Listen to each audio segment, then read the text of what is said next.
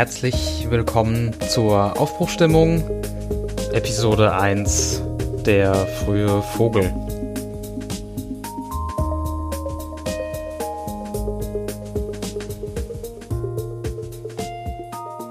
Ja, du hörst die Aufbruchstimmung. Mein Name ist Benjamin. Hallo. Ich will hier ein Phänomen begleiten, das wir alle kennen, den Anfang. Dazu soll es hier regelmäßige Podcast-Episoden geben, die sich mit den kleinen und großen Aufbrüchen beschäftigen. Zu großen Reisen, neuen Hobbys, neuen Leben, neuen Tagen. Manches wird nämlich erst spannend, wenn man es aus einem bestimmten Blickwinkel betrachtet. Ich will hier versuchen, Geschichten zu erzählen aus den Perspektiven ihres Anfangs. Mehr zu den Hintergründen und der Idee hörst du in der Nullnummer auf aufbruchstimmung-podcast.de. Neben schicksalshaften Ereignissen und großen Zeitenwenden soll es hier auch um die ganz gewöhnlichen Anfänge, den alltäglichen Aufbruch gehen. Was könnte denn gewöhnlicher und alltäglicher sein als das, was jeden Menschen am Ende der Nacht erwartet? Das Aufstehen.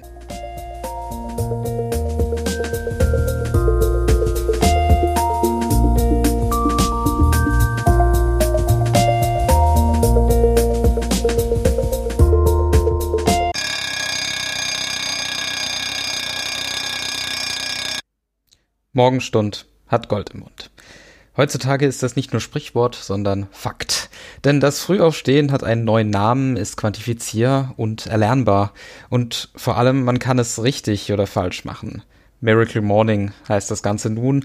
Die Kunst, den Wecker eine Stunde vorzustellen und tatsächlich auch aufzustehen. Wozu? Um etwas nur für sich selbst zu tun. Lernen, Sport, Meditation. Ganz egal.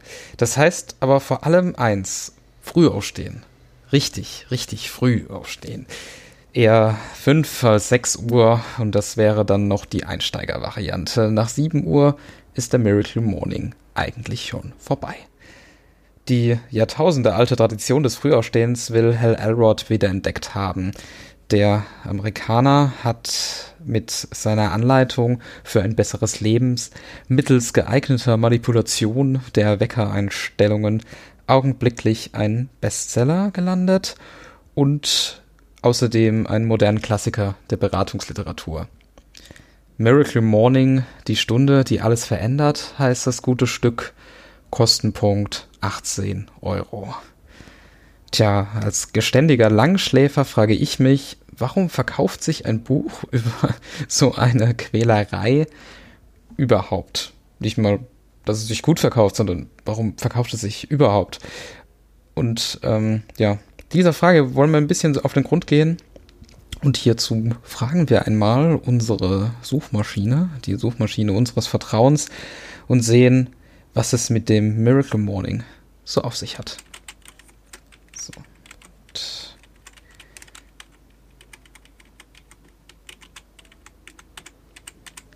So, hier beim Stern steht was dazu. Also, Hal Elrod, der vor Jahren durch einige Schicksalsschläge im Tiefpunkt seines Lebens angekommen war, schreibt in seinem Buch, dass er durch Zufall die erste Stunde des Tages für sich entdeckte. Tja, Neuland quasi, ja. Seitdem stellt er sich in seinen Wecker jeden Tag 60 Minuten früher und macht in dieser Zeit etwas nur für sich. Sport treiben, Buch lesen, bla bla bla. Seitdem habe Elrod mehr Energie, sei konzentrierter und fokussierter, er fühle sich glücklich, motiviert, beflügelt. Wenn das mal so einfach ist. Ja. Okay, und hier beschreibt dann der Autor seine ersten Erfahrungen damit. Bisher bin ich ein Morgenmensch, weil ich Dinge auf morgen verschiebe. Okay. Als Prokrastinierer schaffe ich es nicht nur nicht früh aufzustehen, ich bleibe bei den ersten Versuchen. Gar länger als sonst im Bett. Fällt mir schwer, hochzukommen. Naja. Das ist allerdings schwierig. Ja. Elrod empfiehlt 6 Gewohnheiten für den Morgen, die er als Lifesavers bezeichnet. Ui. Okay, also Methoden, die eine Mischung aus Entspannung und Aktivität erleben lassen sollen. Das S steht für Silence, also Stille. dem mit Atemübungen Meditation begegnet wird. Okay. Gefolgt von A, Affirmation oder Affirmation. Sich selbst positiv zureden, ermutigen, bestätigen, sein Ziel in Worte fassen. Naja, gut. So ein bisschen Esoterik ist dann auch dabei. Ist ja okay. Alles klar. V, Visualisierung. Sich Bilder seines Ziels im Kopf oder mit Hilfe von Moodboards und Zeichnungen erschaffen. Okay, dann noch Sport, Lesen, Schreiben. Ja. Also ich finde es ja ein bisschen arbiträr, das Ganze. Und das ist ja dann auch doch keine Rocket Science, ne? Also kannst du ja auch selber ausdenken. Ja. Naja, ich meine, was halt wirklich klar ist und was hier halt auch steht, sicher ist, du tauschst ja die Stunde ein, ne? Die gewinnst du ja nicht wirklich, sondern du tauschst die Stunde ein, die du morgens ja schon irgendwie produktiv und sinnvoll verbringen kannst, gegen so eine Stunde am Abend, die du eher so auf der Couch verbringst, ne? Also so einer Tatort-Wiederholung oder irgendwie sowas. Ja, das ist echt nicht von der Hand zu weisen. Das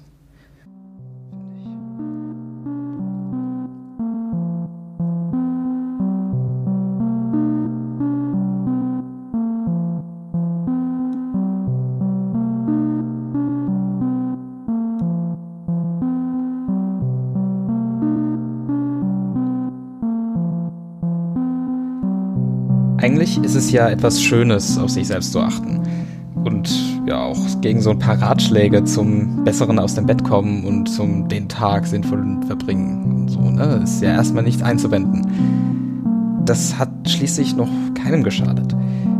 Der frühe Vogel fängt nun einmal unbestritten den Wurm. Das Wohlbefinden und den Stolz eines zeitig angefangenen Tagewerks, das Erleben des beginnenden Tages, das Aufwachen der Stadt. Ja, klar, das ist eine tolle Sache. Das Wohltuendste am Frühaufstehen ist aber doch eigentlich die Aussicht darauf, dass man bald wieder ausschlafen kann. Das ist doch dann nämlich genauso toll. Das große Aber, das muss kommen und das hat was damit zu tun, ob wir uns wirklich auf so eine Kommerznummer einlassen wollen. So wie das Reisen schon lange durch den Tourismus zur Industrie geworden ist, so ist das Wohlbefinden ja auch schon ewig im Griff von so einer gewissen Ratgeberindustrie.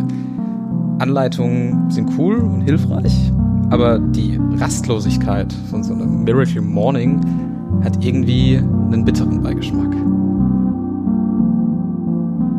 Ich meine, also ich habe mal rausgesucht, wie so das Zusatzmaterial zu dem Buch auf der deutschsprachigen Miracle Morning Webseite angepriesen wird. Und dazu mache ich mir auch nochmal ein bisschen so Werbemusik, glaube ich, rein. Passt das? Gibt's das hier? Ja. Guck mal, hier so ein bisschen so episch im Hintergrund. Und dann lese ich das mal vor.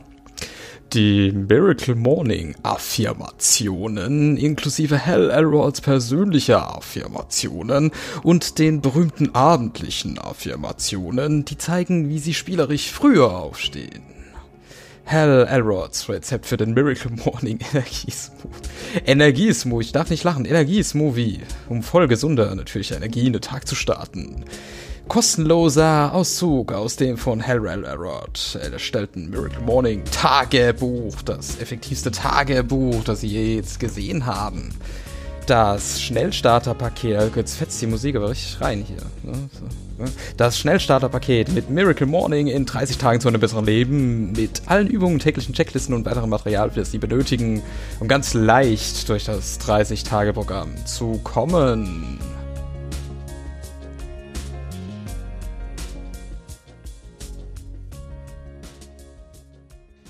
In einem Artikel aus dem SZ-Magazin wird die ganze Misere eigentlich ziemlich gut beschrieben. Zitat.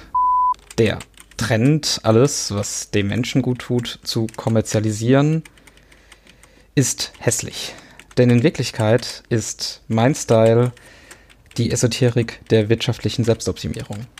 Dafür gibt es kein besseres Beispiel als den Miracle Morning. Der dient in der Vermarktung durch Hal Elrod nicht dem Wohlsein an sich, sondern soll die Menschen auf den 8,5-Stunden-Tag auf der Planstelle vorbereiten. Die letzten Bereiche, in die sich der Mensch im Spätkapitalismus zurückziehen kann, werden mit einem Warenzeichen versehen, vermarktet und ausgebeutet. Soll heißen, die großgeschriebene Mindfulness des Miracle Morning ist nur Fassade für die Symbolik, die hier im Spiel ist.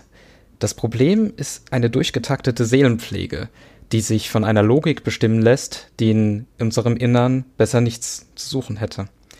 Der Artikel schlägt dann insbesondere beim Miracle Morning vor, sich auf die Ursprünge zu besinnen. Sagen wir doch lieber, dass wir uns so ein bisschen durchwurscheln, statt eine Miracle Morning Challenge durchzuziehen. Überhaupt, das kommt mir so ein bisschen komisch vor, ne? Erfolgreich sein, geistige Höhenflüge dank Miracle Morning, das kann nicht der Weisheit letzter Schluss sein. Und ich weiß auch, dass es der Weisheit letzter Schluss nicht ist. Als flammendes Plädoyer gegen diese morgenstündliche Selbstoptimierung sei das Schicksal eines der berühmtesten Morgenmuffel der Menschheitsgeschichte erzählt, den französischen Naturwissenschaftler und Philosophen René Descartes. René Descartes wurde 1596 geboren und galt Zeit seines Lebens als passionierter Langschläfer.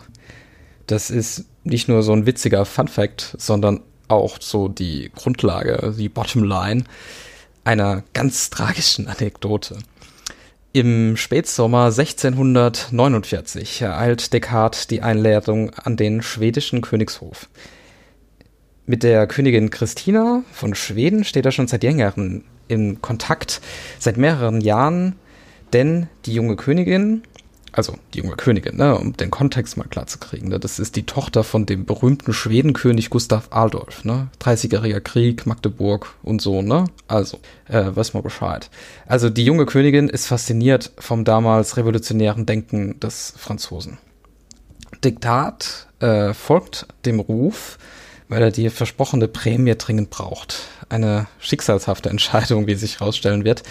Denn die unangenehme Angewohnheit der Regentin war es, vor allem in den frühen Morgenstunden Lust aufs Philosophieren zu haben. Der Langschläfer Descartes sah sich also gezwungen, zur Diskussionsrunde um 5 Uhr morgens anzutanzen. Das ging eigentlich, muss man sagen, nur kurze Zeit gut. Denn nach nur wenigen Monaten im Dienst am schwedischen Hofe, genauer im Februar 1650, ist der Mann dann gestorben. Wahrscheinlich aufgrund des für ihn unerträglichen Zustandes. Er hat die Frühaufsteherei nicht ausgehalten. Ja, okay, gut. Also, das ist jetzt so eine Interpretation der Geschehnisse. Offiziell starb Descartes an den Folgen einer Lungenentzündung. Aber bei so einer Anekdote muss man auch manchmal Fünfe gerade sein lassen, wa? Naja, also man stelle sich vor, ein übermüdeter, durch den schwedischen Schnee zur frühmorgendlichen Philosophie-Session stapfender Descartes. Das lehrt uns doch vor allem eins. Was für die skandinavische Regentin sicher Miracle Morning war, war für den französischen Philosophen einfach nur Gift. Descartes wurde dennoch als König der Morgenmuffel zu einem der einflussreichsten Denker der Menschheitsgeschichte. In seinen wohl wirkmächtigsten Schriften begründet Descartes seinen bekanntesten und wichtigsten Leitsatz: Cogito ergo sum. Je pense, donc je suis. Ich denke, also bin ich. Dieser Satz ist für uns heute sehr geläufig. Manche würden ihn vielleicht als banal bezeichnen. Doch hinter diesen Worten steckt eine tiefe Erkenntnis. Und diese war für das damalige Denken ein Paukenschlag. Rückwirkend wird dieser Satz als Zeitenwende in der Philosophie betrachtet. Warum? Dazu müssen wir uns die Meditation sur la Philosophie première, de laquelle sont démontrées l'existence de Dieu et l'immortalité de l'âme anschauen. Das ist der französische Titel der 1641 zunächst auf Latein erschienenen Meditation über die erste Philosophie von Descartes. Lassen wir uns mal von Nils Köbel, im Grimme-Preis prämierten Soziopod in der Ausgabe 23, erklären, was es damit auf sich hat. Übrigens sollte man in den Soziopod unbedingt mal reinhören. Also Descartes hat diese berühmten Zweifelsübungen veranstaltet mit sich selbst. Also er wollte die Philosophie auf eine neue Grundlage stellen und hat erstmal alles andere, was es bisher gab, versucht zu zertrümmern. Das ist gut popperianisch, könnte man sagen. Man versucht nämlich alle Gewissheiten erstmal kaputt zu machen, um zu gucken, was am Ende übrig bleibt. Was hat er denn kaputt gemacht? Er hat kaputt gemacht einerseits die Erkenntnistheorie seiner damaligen Zeit, also die ganzen Theorien. Ja, wie ist die Welt? Gibt es Gott? Wie ist die Welt aufgebaut? Und hat gesehen, alles das wissen wir gar nicht mit Gewissheit. Das könnte auch alles vollkommen falsch sein, was wir uns da ausdenken. Es könnte auch ganz anders sein, als wir glauben. Mhm. Dann ist er weitergegangen. Er hat gesagt, vielleicht ist aber doch diese Frage nach Logik objektiv. 1 + 1 = 2, Kausalitätsannahmen und so weiter. Das ist doch wenigstens objektiv, hat er gesagt, ist auch nicht unbedingt so, weil wir könnten uns ja auch in diesen Dingen irren. Mhm. Ja. Und dann hat er am Ende gesagt, na gut, vielleicht ist aber doch der denkt, das Einzige, was am Ende übrig bleibt. Ja. Also der das denkt. Und da hat er gesagt, da wird's interessant. Weil ich könnte jetzt ja auch sagen, na gut, vielleicht träume ich. Ja? Und die Welt gibt es gar nicht, sondern es ist nur ein Traum. So wie Matrix oder so. Ja. Ist die Welt ja ein Traum, ne? Oder die Welt ist nur Konstruktion, Konstruktivismus. Wie die Welt wirklich ist, wissen wir gar nicht, wir konstruieren sie nur. Aber dass da jemand ist, der träumt, oder dass da jemand ist, der konstruiert, und dass da jemand ist, der zweifelt, das ist unwiderruflich. Deshalb sagt er auch diesen interessanten Satz, ich zweifle, also bin ich. Ich denke, also bin ich. Und ich zweifle, also bin ich. Alles, was ich denke, die ganzen Inhalte können falsch sein. Aber dass da jemand ist, der denkt. Oder zweifelt. Das ist gewiss. Weil er selber denkt. Genau, weil wenn es niemanden gäbe, der zweifelt, würde es keinen Zweifel geben. Deshalb ist sozusagen dieses Ich denke, dieses Ich, das ist sozusagen der feste Grund, auf dem ich stehen kann.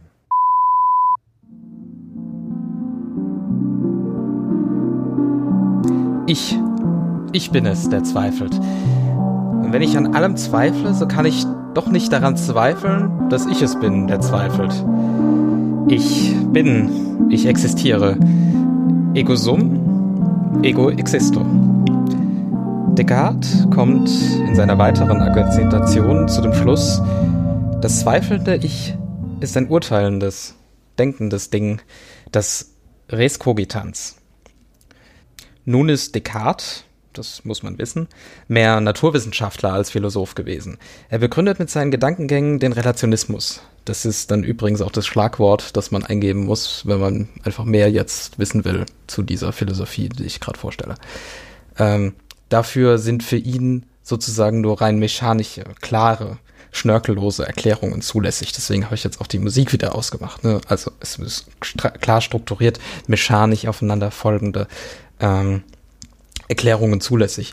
Und so führt Descartes dann auch weiter aus, wie seiner Meinung nach das Verhältnis von Körper und Geist sich darstellt. Einerseits habe ich nämlich eine klare Vorstellung von mir als denkendes, nicht ausgedehntes. Das heißt, es ist so diese Vorstellung von einem selbst in sich drin. Also diese Vorstellung, die man einfach so von sich hat, wenn man überlegt, was bin ich, wer bin ich da und so.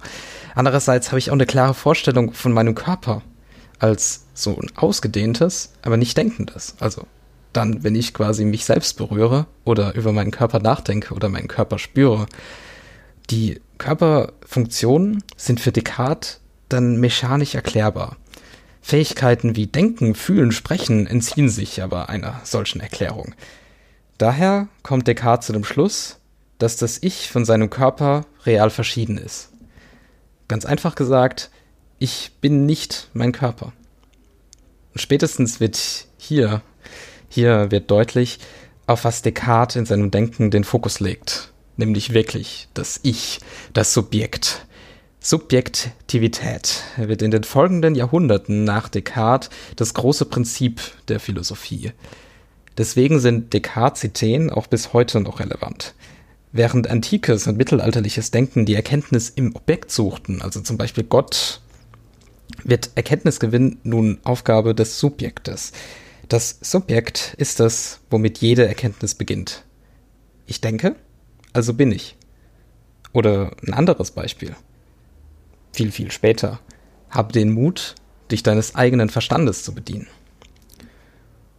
Und so ein Denken wirkt auf die Geistesgeschichte, den Zeitgeist, durch Renaissance, Neuzeit, Moderne und Postmoderne hindurch wird das Individuum zum wichtigsten Prinzip in den meisten Gesellschaftszweigen. Wir nennen die Auswirkungen dieser Geisteshaltung auf die soziale Welt heute hochtrabend Individualisierung, als ob das irgendwas Neues wäre. Aber trotzdem führt es uns ganz, ganz schnell zu Instagram und Co. Denn was gedacht wird, das wird durch die Jahrhunderte hindurch auch gelebt. So ist das Subjekt, das Ich, mein Selbst, auch in unserer Alltagswelt tendenziell immer stärker geworden. Wir weisen uns aus als Individuen, wir werden nummeriert, kategorisiert, wir werden diszipliniert, einzeln, wir werden geprüft und auch gestraft, wir erhalten einzigartige Zeugnisse unserer Leistung und Urkunden unserer Existenz, unsere individuelle leibgebundene körperliche Würde. Unsere Würde ist unantastbar. Doch während man in Neuzeit, Romantik und Moderne noch Individuen und Subjekte gesehen hat, die sich selbst und die Welt erkennen, haben wir es im heutigen, postmodernen, spätkapitalistischen Zeitalter mit einer ganz anderen Qualität von Individualität, Subjektivität oder auch Singularität zu tun. In seinem aktuellen Buch Die Gesellschaft der Singularitäten beschreibt der Soziologe Andreas Reckwitz die heute herrschende soziale Logik der Singularisierung. Entscheidend hierfür ist der Wertewandel in unserer primär von Wissens- und Kulturökonomie geprägten postindustriellen Gesellschaft. Dieser Wertewandel, wandelt sich hin zu postmaterialistischen Orientierungen, zu Selbstentfaltung, wie Reckwitz das beschreibt. Die Suche nach mir selbst, die Frage, wie ich mich selbst entfalten kann, das kennen wir doch alle aus dem eigenen Leben. Entweder fragen wir es uns das selbst oder es wird an uns herangetragen. Ich zitiere einmal: Die leitenden Maßstäbe, an denen sich die Lebensführung orientiert, wechselt damit von denen des Allgemeinen und Funktionalen hin zu jenen des Besonderen und der Kultur. Das Leitmotiv unserer Lebenserzählung werden die besonderen Momente, Erfolge, Erlebnisse und Taten. Wir wollen besonders und authentisch sein. Reckwitz nennt dies den Wunsch nach kulturellen Singularitätsgütern. Das trifft sich übrigens sehr gut mit der Digitalisierung, denn diese stellt die technischen Mittel zur Verfügung und fördert so zusätzlich die Singularisierung der Subjekte und der Güter. Nach Reckwitz resultierend dies in einer sozialen Konstellation kultureller Singularitätsmärkte, also den imaginären Marktplatz, wo wir uns die besonderen Momente, Erfolge und Erlebnisse erkaufen, aber auch anbieten. Hier wird die Logik der Singularität um einen kompetitiven Aspekt angereichert, das merkt man, ne? Märkte. Da geht es nicht nur darum, dass ich irgendwie da bin und besonders bin, sondern ich konkurriere auch mit anderen auf einem Markt.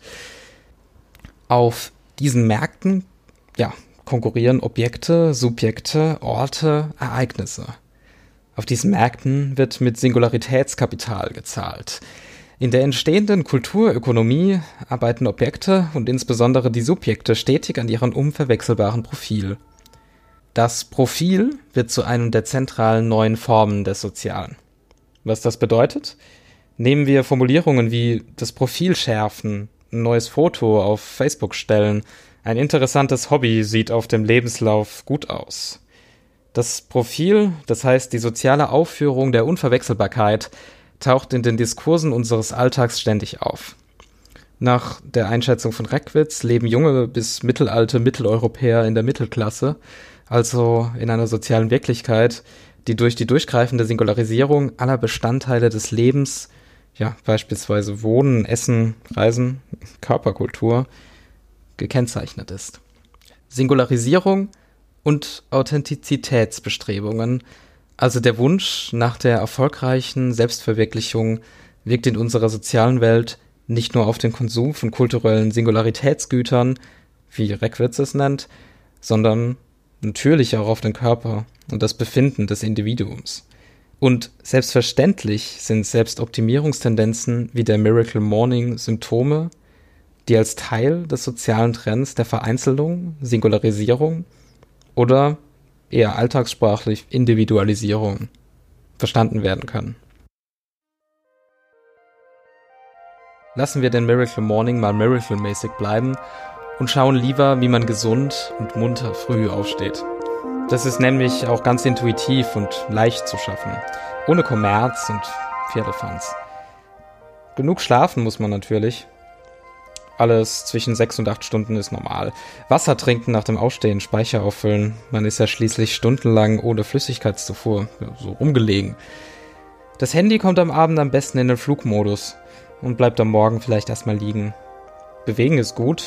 Hampelmann, Kniebeugen, Fenster auf, frische Morgenluft rein. Und vor allem nicht jedem Trend einfach so hinterherlaufen. Ich wünsche einen guten Morgen.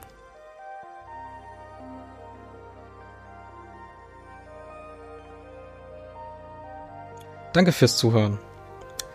Falls du Fragen oder Anmerkungen zu dieser Episode hast, kannst du jederzeit einen Kommentar auf aufbruch-podcast.de hinterlassen. Auch auf Twitter sind die Replies offen für Reaktionen auf die Episode. Wenn dir gefällt, was hier geschieht, dann abonniere doch den Podcast als RSS-Feed in iTunes, Spotify oder Deezer. Wir hören uns in Folge 2 wieder. Dort spreche ich dann über den Anfang. Wenn dir der philosophische Abschnitt dieser Episode gefallen hat, dann solltest du unbedingt wieder reinhören. Aufbruchstimmung, Episode 2, Faszination, Anfang. In 2 Wochen. Die Links zu den zitierten Artikeln und dem verwendeten Material findest du in den Shownotes. An dieser Stelle nochmal danke an Guido für die Arbeit am Logo und für das Feedback. Die verwendeten Töne stammen aus der Hörspielbox, wo freie Töne zur Verwendung privater Projekte, zum Beispiel Podcasts und Hörspiele, gesammelt werden. Schau es dir doch mal an. Die Musik, insbesondere das Intro, stammt hauptsächlich von Lee Roseberry. Du kannst die Musik von Lee Roseberry auf Bandcamp und Spotify hören. Ich empfehle wärmstens das Album Trappist-System. Das ist, wie ich in der Nullnummer schon gesagt habe, eine ganz feine Zusammenstellung so komplex atmosphärischer Elektroklänge, inspiriert von der Entdeckung mehrerer erdähnlicher Planeten im Trappist-System. Du hörst gerade im Hintergrund das Stück Planet C.